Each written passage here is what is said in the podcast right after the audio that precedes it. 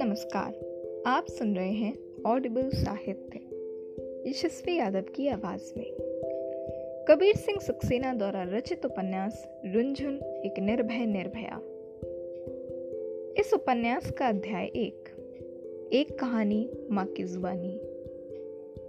उस रात करीब साढ़े बारह बजे मुझे पेट में दर्द शुरू हुआ। आनंद फानन में मेरे ये मुझे स्कूटर पर ही बिठाकर अस्पताल ले पहुँचे। दर्द इतना अधिक था कि मेरी आँखों के सामने अंधेरा सछाने लगा था।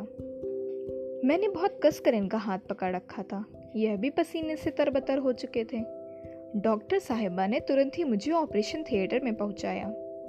समय के साथ साथ मेरा दर्द बढ़ता जा रहा था और डॉक्टरों का प्रयास भी। मगर रुंझुन तो इस दुनिया में आने का नाम ही नहीं ले रही थी। बाहर इधर उधर टहलते इनकी स्थिति भी देखने वाली थी। पसीने से भीगे हुए, बस ऑपरेशन थिएटर के बाहर एक टक से उसके दरवाजे को देख रहे थे। आधे घंटे बाद मुझे एक बच्चे की किलकारी सुनाई दी। और दर्द की चरम पीड़ा पर मैंने अपने होश खो दिए। एक घंटे के बाद मुझे होश आया तो देखती हूँ, ये एक फूल से दिखने वाले बच्चे को लिए हुए हैं। कुछ खुशी में नम आँखों के साथ मेरे कान के पास आकर कहते हैं, तुम शर्त हार गई हो, बेटी हुई है हमें। पता नहीं क्यों, वैसे तो इंसान को शर्त हार कर हमेशा बुरा ही लगता है। मगर यहाँ मुझे बहुत खुशी हो रही थी। अब इन्होंने उस प्यारे से गुलदस्ते को मेरे हाथ में थमा दिया। जैसे ही रुंझुन मेरी गोद में आई, मेरी सारी पीड़ा कहीं गायब सी हो गई। मैं एक टक से उसे निहार रही थी। कि इसी बीच रुंझुन ने अपने पिता की एक उंगली को कुछ थाम सा लिया। अब क्या? एक बाप को और क्या चाहिए था?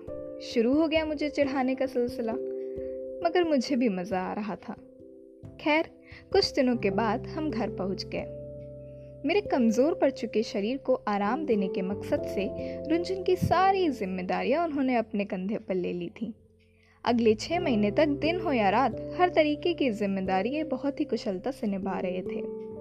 दिन में तो रंजन मेरे पास खुश रहती, मगर शाम होते ही पता नहीं कहाँ से रोने की सनक सवार हो जाती उसे। शायद गोद का अंतर जानती थी रुंझन जब तक उसके पापा उसे गोद नहीं ले लेते थे, तब तक उसके रोने का सिलसिला न रुकता था। दूध पीना हो या फिर घूमना, सोना हो या हंसना, शाम से लेकर सुबह तक पापा ही चाहिए थे उसे। उनके पेट पर लेट जाती और वह मुझे रह रहकर मुस्कुराकर चढ़ाते। कभी कभी तो जल्लाहट भी आ जाती थी कि पूरे दिन तो मैं सेवा करूँ उसकी और शाम को छू भर क्या लू सायरन बजाने लगती है। कभी कभी तो गुस्से में बोल देती, अब आप ही संभालिएगा इसे। लगता है सौतेली माँ हूँ इसकी। छह महीने की है अभी से बाप बेटी मुझे सताने लगे हो। आगे तो राम ही मालिक है और मैं मुँह बनाकर करवट ले सो जाती। पता नहीं क्या सुख मिलता था इनको मुझे इतना चढ़ाने का। कुछ वक्त बीते। अब रुंझुन लगभग एक साल की हो गई होगी। दांत निकल आए थे, खरगोश जैसे उसके। अभी तक उसका कोई नाम भी नहीं पड़ा था। उसे बस प्यार से हम बिट्टू बुलाते थे। कुछ कुछ बोलना शुरू किया था उसने। माँ पापा कहना सीख लिया था। रुंझुन को टॉफी बहुत पसंद थी, मगर जली जैसी मुलायम वाली। दिन रात माँ कम, पापा कहाँ है, पापा कहाँ है पूछ पूछ कर मेरा सर खाती रहती। शायद और कुछ समझती भी नहीं थी। इसीलिए अपने पापा की दीवानी थी। माँ तो बस सेवा करने वाली नौकरानी थी। मगर एक दिन मेरी यह धारणा भी बदल गई।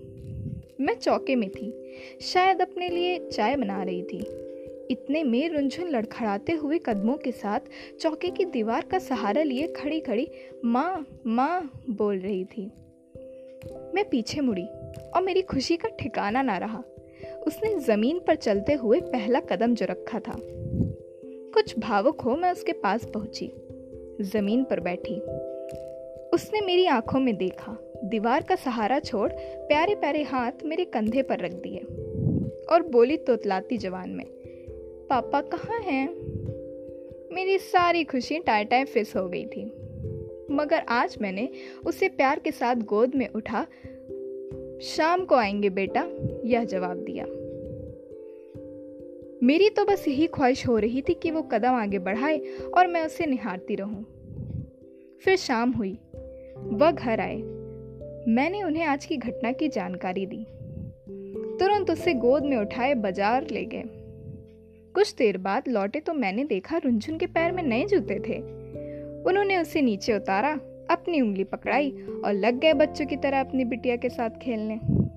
रुंझुन जो कदम आगे बढ़ाती, जूते में लाइट से जलती, साथ ही सीटी की आवाज़ भी आती। रुंझुन के लिए यह एकदम नया अनुभव था। तो वह हर कदम के साथ अगला कदम बढ़ाने को तत्पर दिख रही थी। उनकी दशा तो रुंझुन से भी छोटे बच्ची जैसी हो गई थी।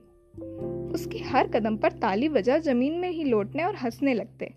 मुझे लग रहा था कि अब मुझे दो दो बच्चों को संभालना पड़ेगा। दिन पर दिन ये सिलसिला बढ़ता गया और रुंझुन कुछ ही दिनों में इधर से उधर भागने लगी। दिन भर तो मेरे पल्लू से चिपकी रहती, मगर शाम को भागकर पापा की गोद में चढ़ जाती। यह सिलसिला बढ़ते बढ़ते कुछ साल निकल गए। रुंझुन को उसके रोने की वजह से यह नाम भी मिल गया। तीन साल का वक्त निकल गया था। इन सबके बीच हमारे यहाँ एक और नया मेहमान आ चुका था।